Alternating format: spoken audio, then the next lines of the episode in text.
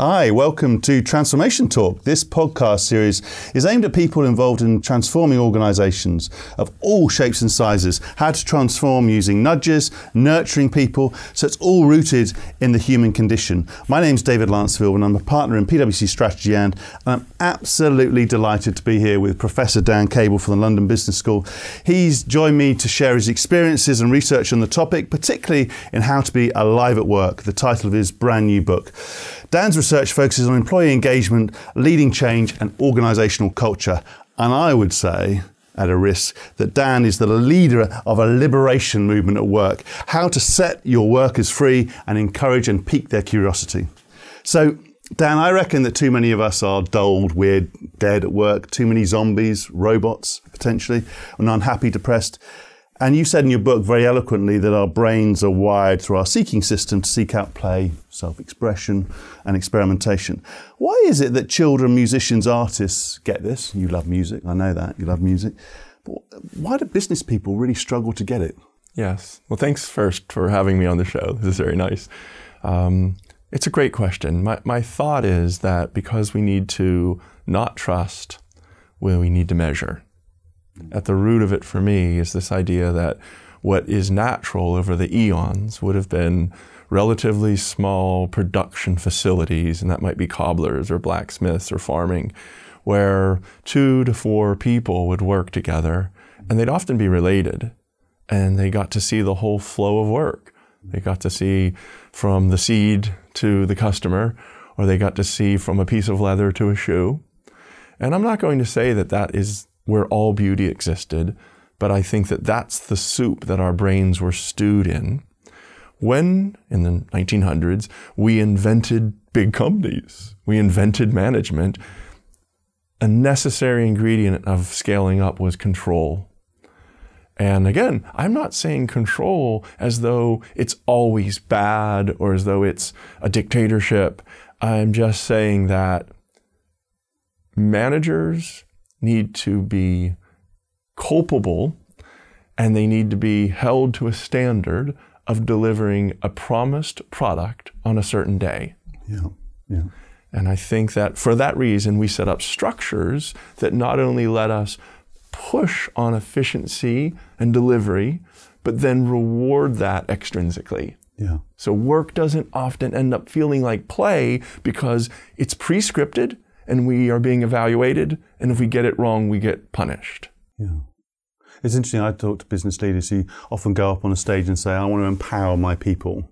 And then they walk off it and literally the email fires off and it's like, here's your next KPI, here's your next target. It's a control mechanism. I'm just wondering where, given this sort of tidal wave of, and your book is part of it, I hope, of encouraging more empowerment, empowerment and play, is it going to be a moment? Is there going to be a moment where we suddenly say, hey, let's loosen up on the control? Is it going to be a crisis? Is it going to be certain leaders taking it on? What do you think is going to be the fuel for, for this change? There are some organizations that do just that. They, they're in full play mode. They don't even have job descriptions. You could even say most startups are this way. Hmm. They really don't have the confined, defined job descriptions that this is the cell in which you operate and these are the prescribed behaviors. And if you don't hit these targets, then we aren't going to reward you. That's how startups often operate. Mm.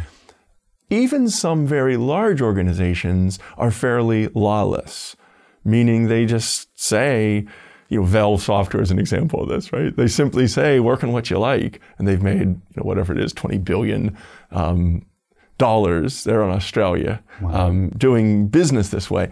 I don't think that's going to become the norm anytime soon. What I love is the idea of big businesses thinking small.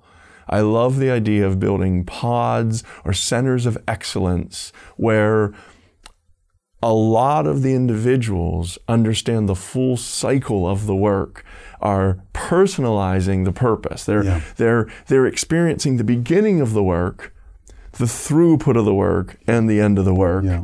I think that it's really exciting to think about giving people 70, 80% of the time when you do have to do repetitive, um, predictable actions, but there is enough time, and maybe even as much as an hour a day, yeah. where you're just fooling around. Yeah. You're just trying things out and playing. And it's not that that doesn't help the company, but there's a mindset that says that would be wasteful. And I think that's the mindset that's changing. It's like a fixed mindset, right? Yes, It's, uh, that's very nice. uh, Carol Dweck. yeah, exactly. And it re- but it requires a trust, doesn't it? certainly does. It's like it's like when you walk into a, in a building wherever you are, and you walk in in the morning, say at 10 a.m. Is it that hey, you just walk in and you do your thing, or is it that somebody makes a chippy comment and say, "Oh, ah, having a half day"? You could have been having an amazing walk. You could have been doing something that comes up with a great idea, but there's a trust deficit, I'd say, in many organisations. But I was it's interesting about traditional companies. I always think of startups as the ones who can do this more easily, and I've always wondered whether traditional companies can become weird again, sort of eccentric again. And if I was a manager trying to, you know, I'm running a business unit, I'm running a, a transformation effort, um, and I wake up the dormant people, if you like, that's what do you do? I mean, it's like that's pretty scary. Where do you where do you start? If you were if you were somebody like that and you you've read the book, you've you know you've you you, you wanted to do this for ages, but it feels risky, right? How do you where do you start? Is it a pilot? Is it an experiment? Where Yeah. do you actually start it? Um, both of those words work really well, I think. Experiment even better than pilot. Pilot to me implies we're going to try to scale this up and roll it out. This is our first go. Whereas experiment means we're not even sure what it is yet. Right. Um, but they're both good words. I mean, I think anything that pushes us toward practicing and playing as opposed to repeating a predefined action is what we're talking about. Yeah. But when you said, where do you start? Why don't we kind of take that seriously yeah. and just say, it appears that a place to start is with why. I really think that uh, this is the notion that the leader, the employees would have a collective sense of where we're trying to push and what it solves for us if we get there. Mm-hmm. The idea that here's a customer need and we don't really satisfy that need. Let's see if we can. Or here's a new technology that we're just not good at, but we need it to be relevant. Let's see if we can start to get good at that. It takes time, doesn't it? It has to. The brain you can't rush muscle. it. It's not like the next time. It's not, it's not a five minute conversation. You have to actually get get deep and spend time and invite bit different people to contribute to that conversation, as opposed to an order order machine. That's absolutely right. I mean, if we take Carol Dweck seriously, the brain is a muscle. It can be worked out and strengthened, but it doesn't happen in a conversation or overnight. Mm. Just like a bicep, if you want to do a pull up, you have to try pull ups for quite a while. You rip up the muscle, it gets stronger. If you want to learn a new programming language, if you want to start using social media to get in touch with your consumer base, the first couple of goes won't be seamless. Um, it will feel awkward. It will feel uncomfortable. It will seem to emit mistakes. This learning mindset says savor that because that's where the learning's happening. That's where the strengthening is occurring. How do you get the safe? I mean, you, you talked about psychological safety, both at the individual level and leader level. You know, a lot of companies are. Um, they've got loads of stakeholders, investors, regulators, government, all challenging them if they put a step out of place. So, at the same time, you want to create more of a learning mindset, which means you might make some mistakes. How do you actually? How do you combine the two? Mm. They are at odds. Yeah, I see this as an irresolvable tension. right. I don't think that it is possible to think of that as an either or. Any big business, and probably even medium sized business, will have regulations and rules for sure. That's government imposed. But also they have policy. They have, if you've got even 10,000 employees in two different countries or three different countries, there's a certain culture that you think makes you successful. That culture can be crystallized into policies, that this is the way we do things those policies can start to feel like regulations, only they're internal instead of external. absolutely. Yeah, yeah. So I'm not a fan of saying we're going to get rid of all that. What I'm saying is if we treat that as a frame in which we operate, how do we inject the freedom? How do we find the places and the spaces to let people play? The words you used before around experimentation, that, that's um, I think that's a really important ingredient in this. So it's making enough space that people can learn rather than creating procedures that they have to follow through with. That's quite a shift, right? Because in effect, that's the control thing, which is, I, would say, and one thing you and I have talked about before is the shift between work being centered on, if you like, graft, process, effort, time serve. And we all need to work hard, right? But how do you shift it to one where you say, hey, you know what the purpose is, you, want you know what you want to deliver in terms of the outcomes, and then you give people a bit of space to do it, as opposed to, always checking that sort of insecurity. It's like that straight jacket. It's like a straight jacket on innovation. You feel that insecurity. I walk into businesses and you can tell the ones that are, have a growth mindset, there's a certain freedom. Doesn't mean they're not as passionate, doesn't mean they're not as purposeful, actually the opposite. But it, you, you can sense they're just, oh, who, you know, they're looking at their phones, they're walking around, they're like, they're edgy. That's called anxiety. Yeah. That's a, that's, that's a feature of a lot of business, right. I'd say. A threat culture or an anxiety culture. And it's not one where I don't think leaders wake up in the morning and say, how do I suppress the souls of my employees today? I, I don't think they wake up and think maniacally like that, although some do. I don't think that's the trend. My thought is that they wake up and they say, how will I get what I promised to the customer? How will I ensure that the regulators are not unhappy with us? How will, and so that thinking, while not evil, it's not immoral, it often yields work practices that feel confined and straitjacketed. And that's the balance that has to be resolved or restored. Yeah, yeah. Mm. One of the things I really enjoyed in your book was uh, you talked about self expression and you and I don't want to give the game away, so let's give but, it away. But, give it away. right at the end, you talk about you, you you talk about business leaders effectively have a role potentially close to being religious leaders, yeah. right? In terms of the sense of purpose. That's right. And also playing a role of a doctor in terms of you know people who have a sense of purpose and meaning are healthier people, both mental mental health and physical health. Um, it was interesting uh, to see uh, Bishop uh, Michael Curry's sermon at the royal wedding, which um, I have to say personally, I was in tears listening to it. It was emotive. It was you know substantial in terms of the topic. I think people need to listen to it, but there were people in the audience, no names, who were uncomfortable with it. Why is it that um, business leaders, many of them, there are some exceptions, but many of them feel uncomfortable expressing themselves or taking the role that's a bigger role than just, just their day job, whether it's a doctor or religious leader. Mm, wow. So many great questions there. Sorry, there should have been one. No, no, no, it's good. I think that let's start with that doctor priest thing, and then let's move towards self expression. Mm. They are certainly related, but um, the doctor priest one, I just wanted to comment on it.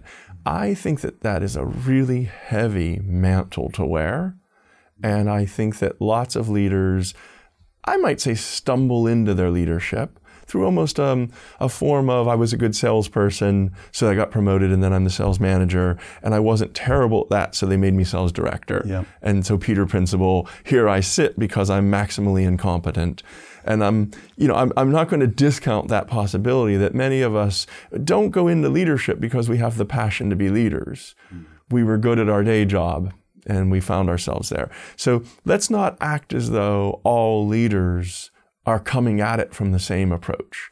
But I can tell you that the leaders that get the most out of people are ones that start with how can I help these people? How can I serve my employees? And that is not how most leaders approach the problem. Yeah. And when you just mentioned and I talked about this being a doctor, being a priest, I think that's going to sound plain ludicrous to most of the people listening. So I think I want to put a little bit more meat on that sure, bone. Of course, yeah. Here's what the evidence is. The evidence makes it really clear that we work more than we do anything else in life. We work more than we see our families. We work more than we do our hobbies. You know, pretty much what we do in life is we work. Now, the evidence also is very clear that if in life we don't feel meaning, we don't feel that our activities have purpose, we are sick. We are more likely to get what are called depressive symptoms. So that's headaches, trouble getting out of the bed in the morning, um, starting to feel that life is a hassle instead of a, an adventure, a joy. We know that this leads to um, heart disease. It can lead to cancer. Steve Cole at the UCLA Medical Center has a number of studies now with Barbara Fredrickson showing that lack of purpose and lack of meaning lowers our resistance to disease. We're sure of that. So that's one thing. Now, you as a leader have the most influence on how your employees feel at work. whether they feel alive and lit up and meaningful at work has a lot to do with the conversations that you have with them yeah. about the why of the work. Yeah. And I just don't think that's where lots of leaders start. Yeah. I think, again, to your point earlier, they start with how do we ensure that we tick the boxes of productivity? How do we make this more efficient? How do we remove waste from the system? So, do you think? I know we're only on the first question, but do you think that in, in this sort of construct that the sort of the Type A hero leader is he or she dead, or are they going to evolve? That's you know, the sort of you know the, the sort of the red face, you know, time on the clock, push, push, push. I think that that is on its way out and if we can say why, I think leaders today need to be able to adapt, listen, and learn. I don't think that it's possible they'll know how to do all the things that they need to have done. Yeah. The louder they yell about things that they don't know, the arrogance uh, and the ignorance, it won't lead to good results. It'll put people in a fear threat state that will decrease creativity, it'll decrease innovation, it'll decrease play. Yeah. So, to the extent that what we need is innovation, creativity, and play, I would say that the blustering, bumptious leader will become decreasingly effective. Wonderful. Yeah, so it's a wonderful news, isn't it? Um, let's go back to um, let's go back to your second comment. What was that? It had to do first with the doctor the and the bishop. Oh, the self-expression yeah, point. self-expression. Self-expression is emotional. And so many of us are not taught how to deal with our emotions. They don't have words. Emotions are more powerful, more fast. They're an ancient system. They're an ancient system of motivation. Emotions motivate us to act. Absolutely. And they've kept our ancestors alive. They're brilliant. They're so fast and so smart, but we don't have direct access to them. We don't have words to talk to our emotions. So many of us feel insecure about where they might take us if we let them out. Absolutely. Yeah.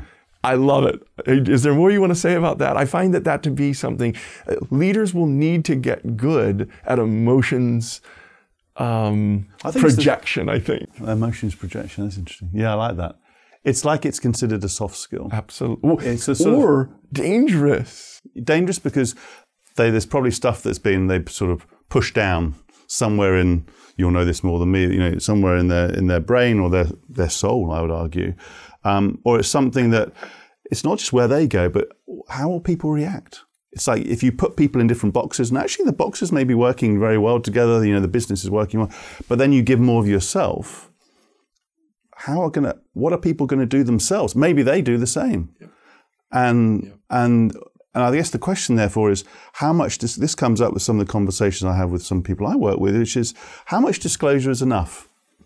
Now, there's not one answer, right? But there's something about expressing yourself, showing your emotions at the right time, giving a, a deeper sense of who you are as a person. Right. If you if you're trying to transform an organization, my view is if you don't give enough of yourself, you can't. You don't have your integrity and authenticity to ask more of other people. But how much disclosure is enough? Oh, that's lovely. It's lovely to remember that if you don't feel inspired, how will you inspire others? I think that's a really nice question. Part of inspiration is emotional. Um, I think that there's a safe ground in between that we might discuss really briefly, which is there is the show of emotions, and that might be anything from excitement and zest and curiosity to anger, to fear, because those are all valid emotions. They are motivating states and so on. But there might be a middle ground here, which is the self expression around who I am at my best. The self expression of certain perspectives that I grew up with that might be interesting to this conversation, education or um, travels that I've done that might be relevant here but are unique to me. It might be ideas or innovations that I am just interested in, but I don't know why. I'm just intrigued. I feel a passion around this issue. I, I can't tell you why, I just do. And that might be a safer business space in some ways. Maybe those are the training wheels. And maybe leaders that facilitate or encourage, prompt that type of self expression, meaning let's go on a little journey together where we spend a little time each day or each week pursuing what we feel innately, intuitively interesting? What are you curious about just because? That's the word, right? You have to have a sense of curiosity and genuine intrigue, yep. and and also have the time and willingness to sort of listen, genuinely listen. I, I remember a few conversations, both with colleagues and other other people, where they talk about their experience either as you know as a, as a mountaineer, as an artist, as a musician, and sometimes they shared it in conversation, sometimes in groups, and it's sort of at the end they go and we sort of think some of this is relevant to work. so I think so. You peak, you had peak performance in certain moment. They talk about how they manage their energy, their resilience, how they work as team, all highly relevant to work. But they've sort of been programmed to say, "Hey, that's in a box over here. It's not quite relevant." Even though actually, if they injected just a tiny bit of it in their day job, wow, it would just seed amazing ideas and energy of the of the people around them. That's right. That's another form of hiding from ourselves in order to be rational, cognitive, controlled. And I think that those scripts are how we've built organizational life. And it's not as though we have to blow up everything in order to change, but I think it is the case that um, we are due for more self expression if we want creativity. If we want innovation, we need to be open to unpredictability. Yeah. And we know that the world is changing faster than ever, so that firms have to adapt. To stay alive, you have to adapt. Um, that's where I have this. Um, I think there's a golden age for human emotions. I've got this hope that what used to work in terms of reliability and predictability and control was a threat system of fear. Mm. And my hope is that that won't be effective. And what's needed is curiosity, enthusiasm, mm. zest. That is a re. I would say that's a, a reimagining. That's a rewiring of how organization runs. So thinking about companies that we work with or who are trying to transform, it's not like you set the strategy and you, you set the program up and you have to create the conditions for people to to flourish, to to create, to be curious. And that's and that comes from hiring the right people to promoting the right people to the, the whole piece. It's not one or two efforts. But you, you talked about um, the world, you know, the world of work changing. I want to just throw a few other things just into the mix, just to make it even more complex. Um, it's uh, you talk about organisations, but many organisations are working more of the sort of the more flexible gig economy. Where actually, I was talking to one one organisation saying, "Hey, we we we've got two thirds of our organisation now on sort of more flexible arrangements. How do I create a sense of purpose for the people who might only be working a week or two weeks with us?" So how does your thesis how does your thesis work in more networked or open organisations? That's right. Well, let's go good news, bad news. The good news is there's going to be a lot of opportunities for self-expression there and a fair amount of freedom, a fair amount of experimentation, meaning that when I am, let's say, almost my own contractor, I'm an Uber driver instead of working within a large organization, a driving organization. Even things about setting my own hours are going to feel very empowered. Yeah.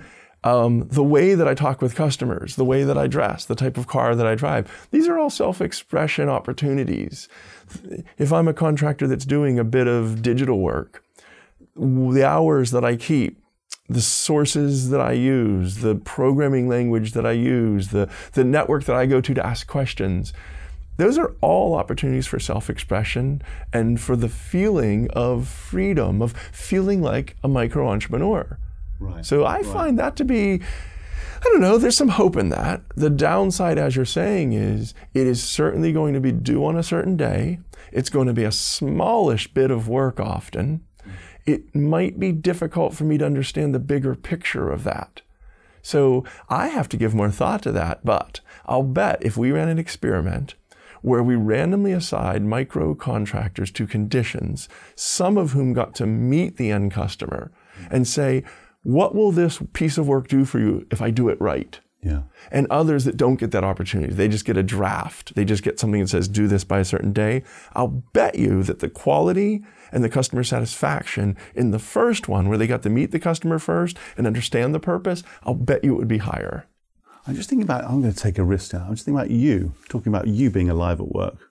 So, how do you create whether it's doing research with on your own with, with, with other professors, whether it's giving a talk, whether it's at London Business School, how do you create your own conditions to be alive at work? I've had a lot of practice with this. Because I mean, my my hypothesis would be there's certain moments where you're with teams and other people. Oh, It's quite solitary, other parts, and and so actually you're going to probably have to be in a lot of different places, different environments compared to say somebody in a corporate corporate role. Hmm. But how do you create the conditions? Because you also have moments where you have to really peak perform.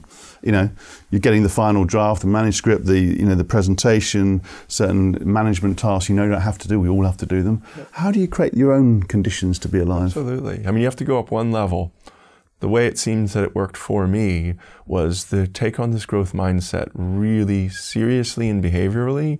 So, just as a couple of examples, I found that I let myself down at work.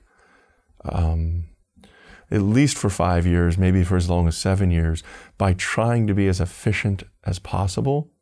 I shut off my own seeking system, you could say, by not teaching new classes and only continuing to teach what I'd already prepped because it was more efficient. I published in the same journals and on the same topics once I cracked that code and was able to get them published. And that repetitive nature started to feel soulless to me. I could watch myself teaching from a corner in the back. I'd done it so many times. Now, I allowed myself to believe, well, that's why they call it work. Of course it sucks. That's why if it wasn't work, then it would be. A, I allowed myself to feel that way. Now I, for example, I teach new classes even though I don't have to. Hmm. I invent new classes and then I teach them, and it's a lot more work and it's a lot more fun. Yeah. It's interesting how you can activate your own seeking system. I try to think routinely about the why of my own work. When I give a talk, I think, if I do this really well, who will I affect and why do I care? And I try to repurpose my tasks and my job that way. And then I think one more thing is when I write either a book or an article, I try to think not just about what will get published, what will be efficient. I try to think about what do I care about the most innately? What am I just curious about? And those are things that you can do for yourself to activate your own seeking system and to make work feel more like an adventure and less like a scripted set of routines that I have to push myself through. Yeah. So it's really interesting how, um, yes, I'm within a shell called London Business School that encourages me to have a dramatic influence on the way the world does business. So that helps a lot to have that charge or that purpose out there. But within that, it's it's co-created because you have to be willing to take those risks on. The first time I teach my class, it doesn't go as well. Yeah. I'm not wowing people as much. I don't have my moves down. I'm I'm more awkward with myself, hmm. but I'm learning, I'm practicing, I'm growing. And so what I do is I talk about with the students as I'm modeling growth mindset with you right now. You're explicit about it. I'm explicit about that. So that's kind of risky. That is risky, but it's refreshing. And, it, and you talking about that, there's a humility there, which I think we could all do a dose with. I mean, I, I remember, you know, the the first few weeks coming back to work after a break, and meaning had to matter more. You know, when, whether it's whatever you, whatever people take breaks for, um, even if it's a break from the weekend, you know, weekend coming back to work, we have the space to think.